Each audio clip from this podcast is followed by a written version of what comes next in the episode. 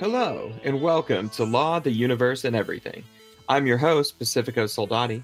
This show explores topics from law and business to consciousness, spirituality, and everything in between. We feature accomplished leaders across many fields to help you get more out of your life. You can learn more and stay up to date at theluepodcast.com. If you're not familiar with my background, I'm a helper, parent, marketer, attorney outlaw, certified mediator, StoryBrand guide, omnist, yoga teacher, and a former paratrooper and award winning Army chef with the 82nd Airborne Division and U.S. Army Special Operations Command. I'm the founder and CEO of the Soldati Group, a marketing agency helping startups, small businesses, and law firms leverage the power of story to grow their businesses. Law, Universe, and Everything is a production of the Soldati Group. All opinions expressed by the hosts and podcast guests are solely their own opinions and do not reflect the opinions of the Soldati Group or guest employers. This podcast is for information and entertainment purposes only, and these discussions do not constitute legal or investment advice.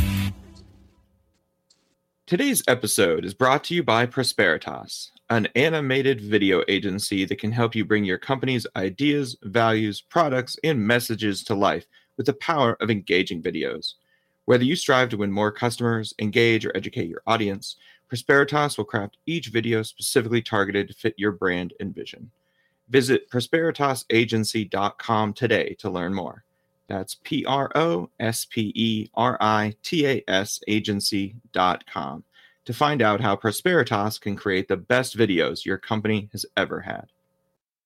My guest today is Tiffany Moore. After more than 10 years working full time in the nonprofit world, Tiffany was tired of being restricted on when, how, and where she had to work, so she ventured out on her own. When she first made this decision, she knew she needed a coach to support her in leveraging her unique passions to bring into the entrepreneurial world. She struggled finding direction as she was still fiercely passionate about changing the world, but didn't know how to bridge the gap into the entrepreneurial space. Now she provides guidance to those within the nonprofit world to leverage their passions into working for themselves and becoming humanitarian entrepreneurs. Thank you so much for joining me today, Tiffany, and welcome to the show. Thank you so much for having me. It's wonderful to be here. Absolutely. So, how did you first get uh, involved in the nonprofit world? And love to hear some of your work in that space. So, I knew that I wanted to help the world. I had gone into my undergraduate education originally in psychology, and then I switched to sociology. And I just had this passion inside of me, but I didn't really know what to do with it. So I decided to take a year off before grad school and start my career. So I started a professional job. I was working in the court systems um, in two of the uh, counties in my area, working with alternatives to incarceration and, and those that were at risk for becoming involved in the criminal justice system. And I absolutely loved that work. And I started grad school in a program that really was designed to um, put you on the track of research and becoming a professor um, because I was like, okay, maybe this is what I'm supposed to do. I, all the while, I was still in this professional career.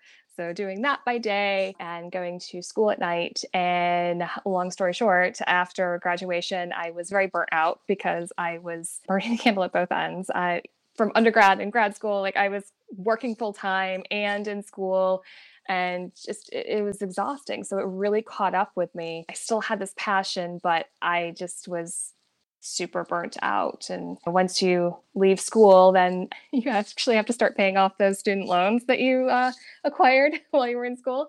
And so i was realizing that the full-time position that i was in was not enough to make ends meet especially when they required um, you to have a degree, you to have that education, but just to live, it was just too much. And then I started working multiple jobs, and then that just made my health worse and like all these other things. But I just, I had this passion for helping the world and helping further human rights to or not further human rights but like further further advancing the rights for those that were oppressed and so i was trying to figure out the best way to do that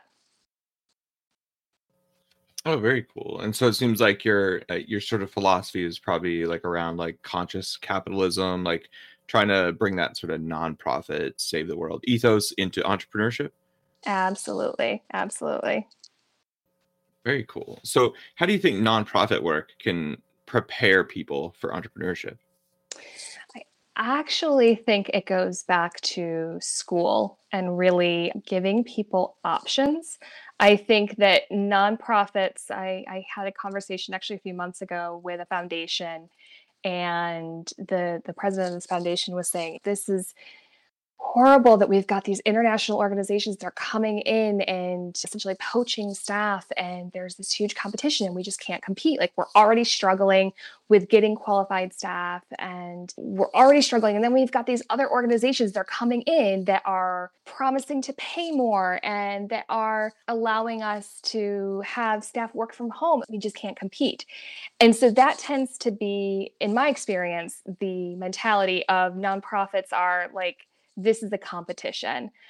But it, it's not the reality that's not what it is. It's not a competition. It's just offering another way. So i actually think that this needs to be taught in school whether that's like when you're actually like in grade school and in high school but also further discussed when you're in college and in university and really saying that there are other options. It doesn't have to just be one way. Nonprofits don't have a monopoly on, on saving the world. You can change the world leverage your passion change the world but you can do it on your own terms yeah, I totally agree with that. I've definitely run into a lot of people over the years where, you know, very much save the world types, but they wanted everyone to do things their way. Like you had to work for, you had to be a public defender, you had to be a legal services aid organization involved with that or something, or yeah, some other type of nonprofit. It's actually, there's Mhm. ways to work for the betterment of society and our species and our planet where you can make a profit, where you can run a successful business and really we'll have a better world if we do that because if we're just relegating saving the world to nonprofits like it's probably not going to happen because it's ultimately going to rely largely on charity. And then you're just actually then fighting against businesses that are not working to save the world. Like they'll probably just pollute more they'll have bad labor mm-hmm. standards where it's i think a rising tide raises all ships in this situation. If we can make more inroads towards things like conscious capitalism where you can actually have people in the business world being stewards of the environment and of our society, then that's going to be way better so that the nonprofits are not fighting against the negative externalities that all of these different businesses are producing. Absolutely. And I think it's you're so indoctrinated in school with this is how it has to be. I remember when I was in the nonprofit world, like the whole thing of you're never going to make any money. That's not what you signed up for. That's not why you're doing this kind of work. Like that was the mentality. And it, any way to get ahead was to advance in the organization that you're at, maybe get a higher position at another organization, but still within that framework or go into the government sector. And it just doesn't have to be like that. So I think really having that conversation in school and not because I it's just that's what's hammered into you. And then even more so when you're actually in that world, but just having that other option of there are other ways of doing things. And I think that it's if we can say that there's been good from the pandemic, I think that whole situation of people having to work from home, it's shifting people's mindsets and okay, how can we do this? We're reducing overhead. Oh, okay. And it's having people think outside the box. And so I think that now more than ever is the time to really springboard into entrepreneurship if that's your calling. Oh, I love that. Yeah, and I, I felt like I experienced that very strongly. Like at law school, it was because oh, there's only a few ways to be a lawyer, and there's Mhm. infinite ways to use a law degree. And for myself, I fell in love with marketing in the green tech space while I was in law school. Uh, I was getting a JD MBA, so I had a little like extra time and the combination of things there. But so I was a little more inclined towards it than most. But for me, it was just like, oh, like all that matters in the end is that you have some sort of way of providing for yourself and the life you want, and then just helping people and helping make the world a better place. It doesn't matter if you go into big law or you become a prosecutor or you know a public defender or whatever. It's like whatever you do, just be like a better version of that than you know what you encounter. Just be a better person. There's no there's nothing about becoming a lawyer that like makes you a good person or a good lawyer. That's a choice you got to make like every day when you wake up, just like any business person or anyone in any other field. And I'm all about showing people the different ways ways you can actually experience life, the different ways you can work, whether it's like the future of work, that's really like sort of hot buzzword now, whether it's things like remote work, getting rid of FaceTime for FaceTime's sake. I think that's all really important. But we're going to see jobs over the next 10, 20 years that like have never existed before. And there's going to be so much more opportunity for people to just craft things on their own and just make something happen multiple different disciplines together to make something totally unique and new i think it, it's going to be really fun and i think it's going to be a lot better for the world in the long run absolutely and there's no shame in wanting to make money so that you can survive. I think that's so also so much of the conversation of why do you want money? Money is evil. And there you're taking your uh, attorney scenario especially when you're in a public defender like that's something like there are so many people that are struggling and and that's who your clients are and why like when there's so much strife in the world why are you trying to gain all this money? You're hurting other people but that's in reality not what it is. I think that the conversation around money really needs to shift as well and this is why i i think that this really needs to happen throughout school is that money is not inherently evil. It's what you do with money. But that's with anything. Cars are not inherently evil. If you drive into uh, a building, like that's problematic. So it's really shifting those conversations all around.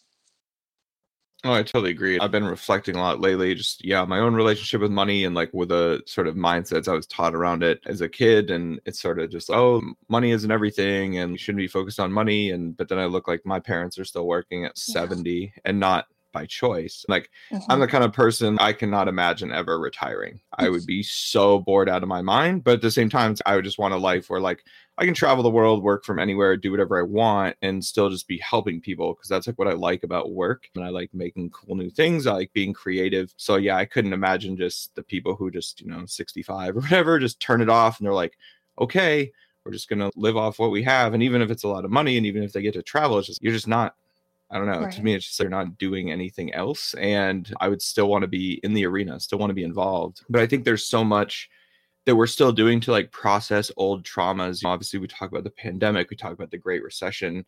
Mm-hmm. But more and more lately, I've realized like so many of our problems is like we're still working out the generational trauma of the Great Depression. Like our parents came up raised by people, like baby boomers came up raised by people who basically had nothing or they had something and then it was just totally taken away. Never knew where the next check was coming from never knew where the next meal was coming from and it puts such a huge strain on the mentality around money that you get this like widespread scarcity mindset where it's just oh god like they're really insecure and just always freaking out and there's just not an abundant and like healthy relationship with what money is, what money does, and what you can do with it. And then of course, obviously there's there's like rampant inequality now and stuff. And it still doesn't mean that we can't make things better for people by improving their relationships with money. And so I think there's and it's just not something that's taught in schools. We don't even teach personal finance in schools. And I think to some degree it's like by design because if you teach those things like it just get actually gives people more freedom and our entire educational system was just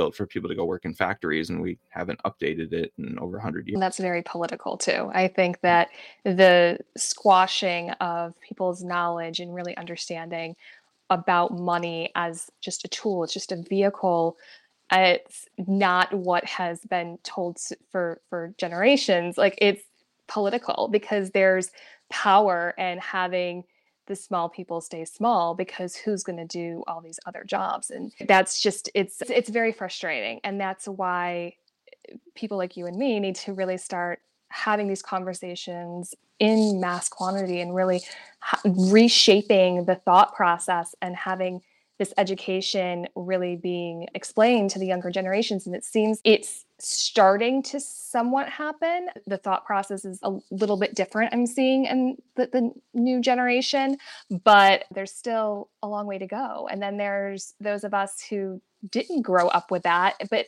we're not lost causes. And you can shift things, make that life that you love. And there's nothing wrong with wanting what you dream about. There's nothing wrong with wanting to travel. There's nothing wrong with wanting to work a set number hours a week, whether that's 40, whether that's 20, whether that's 10, there's nothing wrong with that. You can still contribute, you can still do things, and you're not hurting someone. You got to shift that thought. Oh, I totally agree. Like, really need to like decouple like just human dignity like with work or something or even now you see like people just freaking out because there's a quote unquote employee shortage when it's just people don't want to go back to shitty jobs and right. it's like okay the government's like providing this and they can't keep getting this money from the government if they go back to work and the job sucks. And mm-hmm. instead of being like, hey, let's make the jobs better, it's just take that money away from them.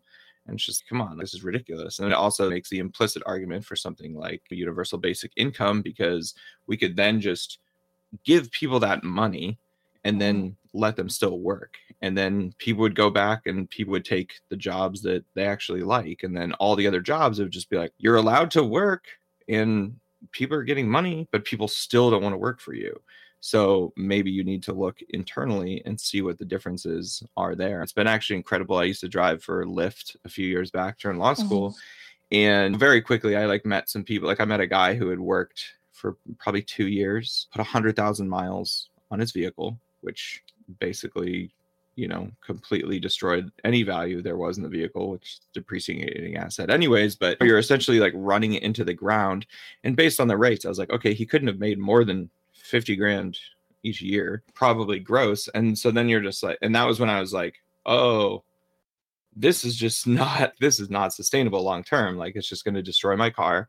I'm not going to make that much money. And then now it's been interesting to see because so many people stopped doing it that and the, all the vcs stopped you know subsidizing all the rides. So now it's more expensive but then there's way less of a supply of drivers. And so you guys fought so hard to like keep from california to try and keep from becoming you know having them be employees instead of independent contractors which you're absolutely an employee if you're working like rideshare because they have full control over everything and it's amazing to me because there to me there's like such a huge opportunity there to make a platform that would qualify as like an independent contracting platform where you actually had a choice over taking the rides. You weren't, you could know where someone was going. It's like, because I'd get in and someone would be like, I'd be in Orange County and they'd be like, oh, this is, I'm going to San Diego. It's 80 miles away or something. And you're just like, oh, and then you're just like, this would be cool. I need, need the money or whatever. But sometimes you're just like, uh, no, like I have to go do something in an hour. I can't take you to San Diego. There's no way to just restrict those things to be like, hey, I only want to drive within a five mile radius or something like that. And mm-hmm. so it just seems like there's a really unique opportunity there for a lot of like innovation to just disrupt like how rideshare has gotten. Cause I, I think on the one hand, I think it should really be like a public utility because of the degree to which it can lower DUIs. And that was one of the main reasons like I kept doing it because it was just like, oh, this is a public service. You pick people up, they're just like absolutely wasted, and you're just like, oh, okay, like you're getting home safe. This is a life saved or whatever. And so I think it's actually like really noble work in a lot of ways, mm-hmm. but we just don't have a robust economic model to support it long term without like other intervention and such. I think people are also really scared of what's going to happen if they take these steps too. And I think what you were talking about earlier with people living, listening to their inner voice and really following that, I think that there's a fear from the companies as well of this is crappy work. No one's going to want to do this. You're not following your bliss. That's when you make the biggest impact in the world is when you're listening to that inner voice of this is what you're supposed to do. And yes it's absolutely terrifying but that doesn't mean that you should continue to squash it and not follow it because you're going to always be miserable. You're always going to have that void. You're always going to be like, there's something more, there's something more. And this is when people start to fill it with all these other vices, like drinking, like all these other issues that become even more problematic for society because you're trying to just get through the day or just get through the week or what have you. And if you are living the life that you know you're supposed to be living and that could be anything. If that your passion is working it to change the world whether that's from the environmental standpoint human rights what have you as long as you're still following that then you're going to have a happier existence and that just ma- like uplifts the whole planet. That just makes the world a much better place in and of itself.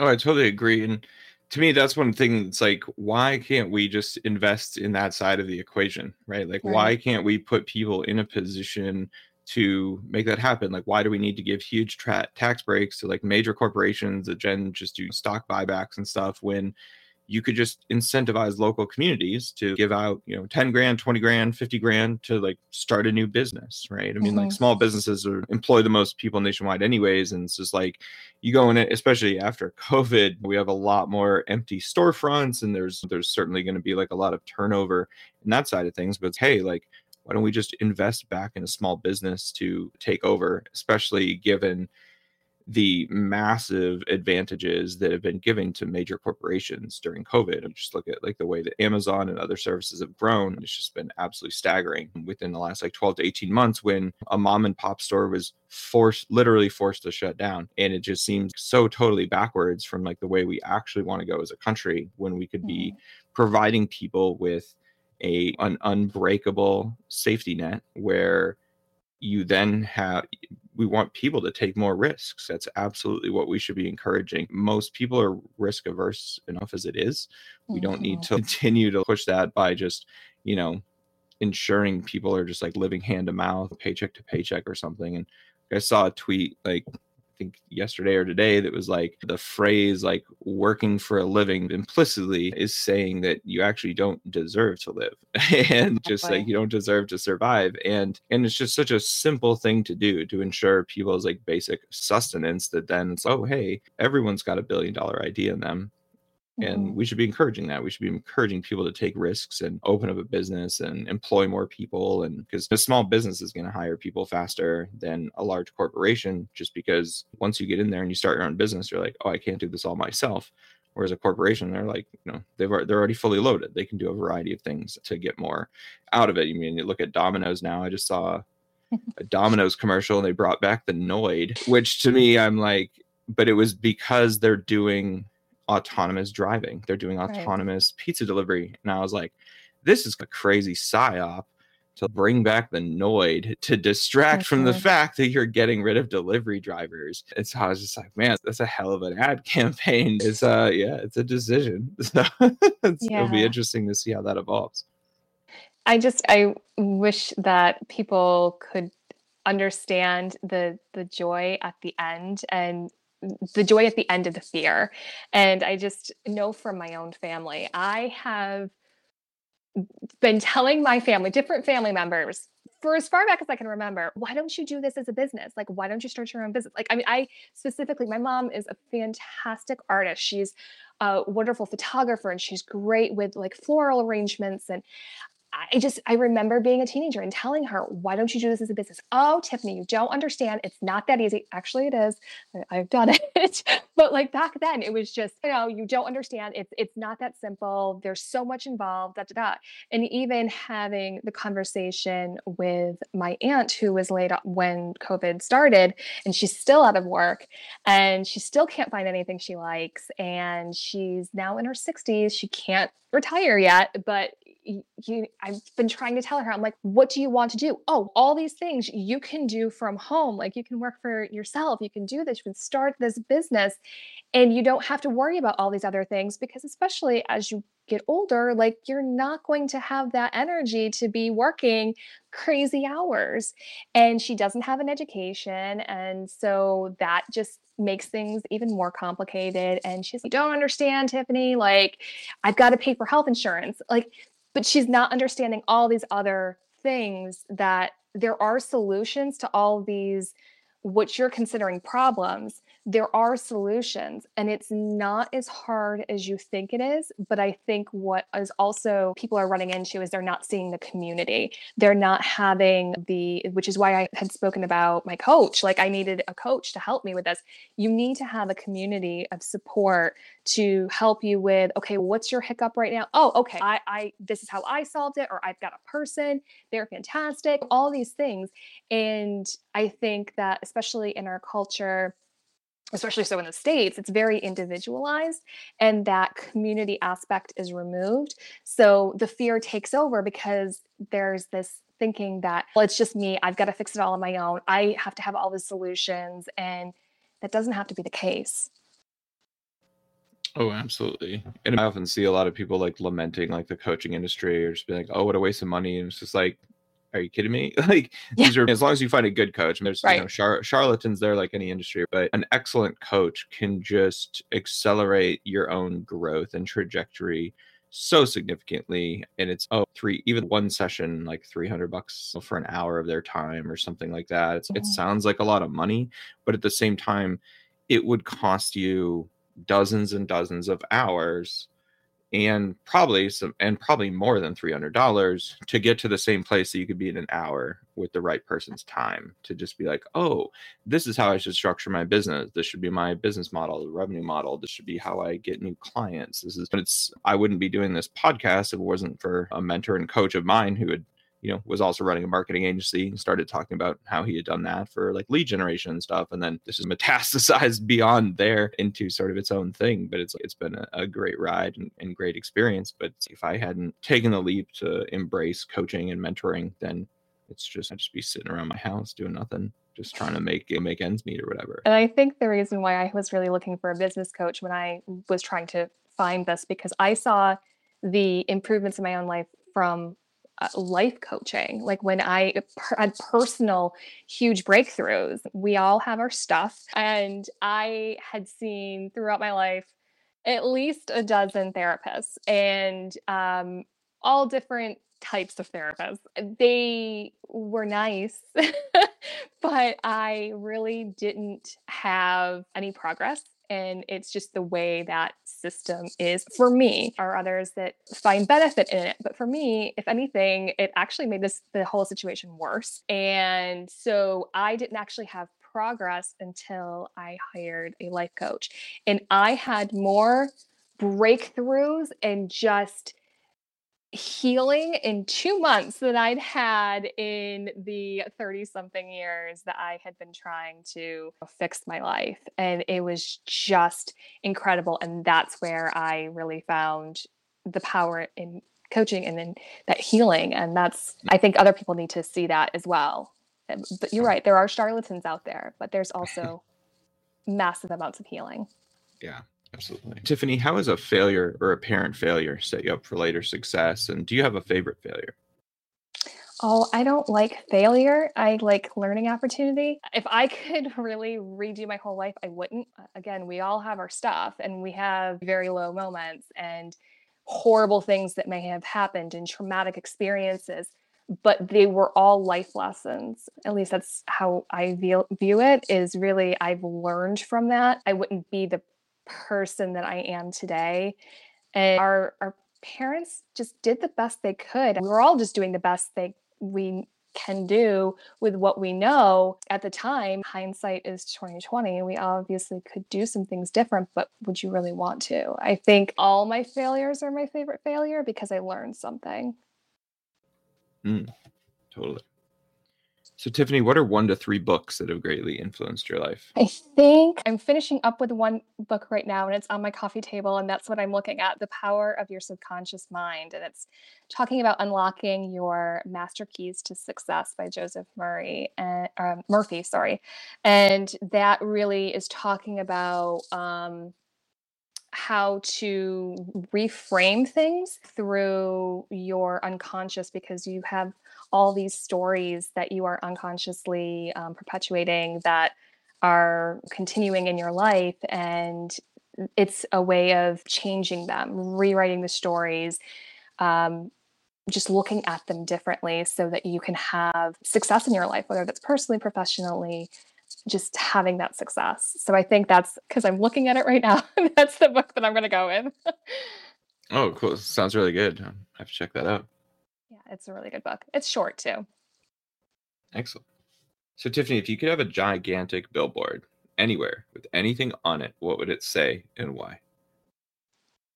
Oh, this is a good one. I think, I don't know what the exact messaging, because I would definitely be wordsmithing this, but it would pretty much be that we are all here together, that we're all here to support one another, that even the differences that we may perceive in one another really are what connect to one another. We're all still human and we're really just going through this journey together of life and we need one another and should support one another. Obviously, that's way too long to put on a billboard, which is why I would need to work with it.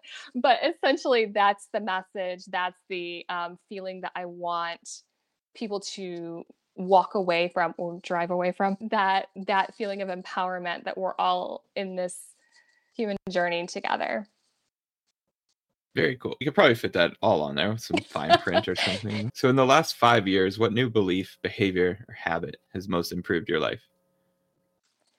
I think going through fear, obviously, there's those moments that are paralyzing, but still pushing through. I actually went skydiving a few years ago and I just remember sitting on the edge of the airplane. This was in Australia and the person who was tandem jumping with me like i obviously they're going to do everything i just remember closing my eyes and it and it's the metaphor for life of just kind of because obviously i'm going to have to jump you know but it's like closing my eyes but doing it anyway so it's yes this is absolutely terrifying but there's lesson at the end whether that is what some consider failure or success but the failure those are your lessons too. So I think that you just need to pivot a little bit. So I think that moving through fear, reshifting my mindsets around money, I've done a lot of mindset work around money in the past five years, and um, just believing in myself because I think that's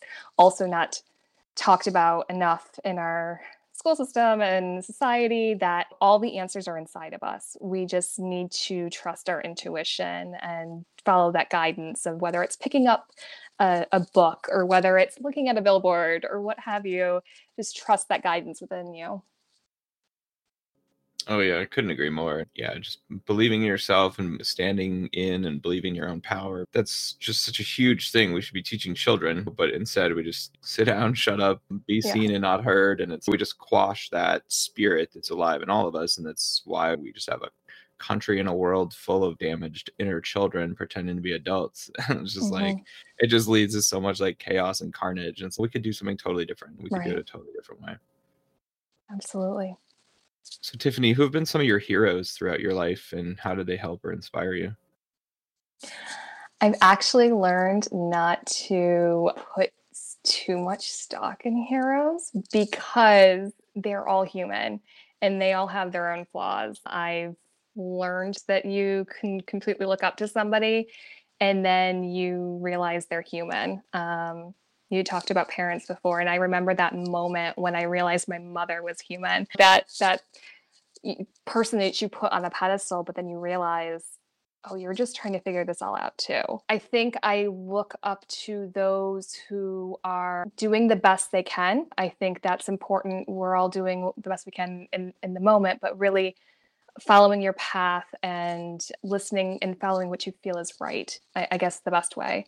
So that could be anyone very cool. Tiffany, what are your go to self care strategies, tactics, techniques? So I'm an introvert. So I am good just relaxing at home, on not unburdening my mind, but just really thinking through things on my own. And that could be listening to music, that could be art, that could be travel, maybe not right now. I think just having that time to process, but also travel is also super huge because you're experiencing something in a new way and it's that p- pattern interruption. When you're going through life just on autopilot of okay i wake up at this time i do this during the day and i go to sleep and you're not having that disruption to have new ideas and new ways of living your life. Mm, very nice so, what is one of the best or most worthwhile investments you've ever made? And feel free to take the word investments as broadly as you like. I think investments really, when it comes to yourself, I think there's a lot of shame and guilt around investing in yourself, whether that is through someone to guide you, like coaches that we were talking about earlier, whether that's books, whether that is going to a training, going to a class, any of those things, because all these, well, guilt type thoughts come into our head of this money could go towards fixing the car or fixing the roof or all these things like this money could be quote unquote best spent somewhere else when the best investment really is in yourself and when you start to heal yourself is when you really start to heal the world. Oh couldn't agree more. Yeah it's one like anytime yeah just should you buy this book? Should you not buy this book? You should always buy the book you know? Like, or go to the library if you prefer yeah if you can get it for free that's fine but de- Yeah. definitely wasn't um, really a thing way. you could do in the last year but exactly very true very true. Yeah something nobody really talks about. Oh we just shut down access to you know, all books. But yeah i'd love to know what advice would you give to a, a smart driven college or high school graduate about to enter the real world? And is there any advice they should ignore I think they should ignore anyone who tells them that they can't, unless you're going to use that as a motivator. For me, somebody who tells me you can't do that, like that just fuels me. I think that they should remember to always listen to their own guidance, even if it sounds maybe crazy at the time. like I remember going to grad school and when I was still working that professional position, they're like, why are you going to grad school for that? What are you going to do with that? But I knew in my heart this was the path for me. And I didn't listen to any of the naysayers. And now that was a springboard for the career that I'm doing right now, that entrepreneurial venture. So listen to yourself, listen to your guidance, and don't listen to the naysayers because they're the ones who are jealous of your ambition and know that you're the ones that are going to change the world. And they're too scared to. oh yeah totally love that so how have you found mentors and advisors throughout your career You know, I think it's really been going back onto intuition when it's just maybe I should look this up and then it leads to one thing to another thing. I think that's really where it's organically manifested. It's just following my guidance and going from there and listening, hey, you should really work with this person and trusting that because there's nuggets of wisdom in that. You can have the hugest breakthroughs by just trusting that this is where I'm supposed to be. Mm, love that. So, in the last five years, what have you come, become better at saying no to? I become better at saying no to things that I know I don't want to do. I know for a long time, I'd say the biggest thing is like been in the past year, this has really taken off of things that I'm like, oh, I can do this. It's fine. I'll just get on board. I've realized for my own health issues that I need to be integral to myself and knowing that no, I don't want to do this. So just say no, be honest about that. And if it's somebody who really cares, they're going to respect your decision. And if they don't, then oh, like it is what it is. And you're staying um, true to yourself. Yeah, that's what you got to do. Right. So it's this easier said than done, though. yeah, absolutely, absolutely. So Tiffany, this has been an awesome conversation. It's been great speaking with you, and the time has really flown by. Which brings me to my final question of the day, and that is, what is the kindest thing anyone has ever done for you? Oh, I think the kindest thing would be I can't think of anything specific right now, but I know that those that make the biggest impact are the little things that I think often would be overlooked, whether it's somebody who is walking down the street and smiles at me and when I'm having a horrible day, but they don't know that I'm having a horrible day, and that's what you need to me, those little gestures mean so much more. So I think those are the kindest things that we can do for others and for humanity. Mm-hmm. Great answer. Thank you again so much for joining me today, Tiffany. It's been an absolute pleasure getting to speak with you. Thank you so much. It's been wonderful. Thank you. You're very welcome. Today's episode was brought to you by Prosperitas, specializing in making stunning videos to help you win more customers and look your best online. Visit Prosperitas Agency today to learn more. Prosperitas, making unforgettable videos for unforgettable companies. Thank you so much to all of our listeners for tuning in to today's show. If you enjoyed the show, please leave us a review on Apple Podcasts or wherever you found us so that others can find it as well. And follow us on Twitter, Facebook, and Instagram at the LUE Podcast or visit our website at theluepodcast.com. And if you'd like to support this show even further, I'd love to invite you to become a patron of the show. For as little as $5 per month, you can help us continue to produce high quality shows with amazing guests like you heard today. To become a patron, please visit patreon.com slash the LUE podcast. We look forward to having you tune in next time for the next episode of Law, the Universe, and Everything. I'm Pacifico Soldati, wishing you peace, love, and awesomeness.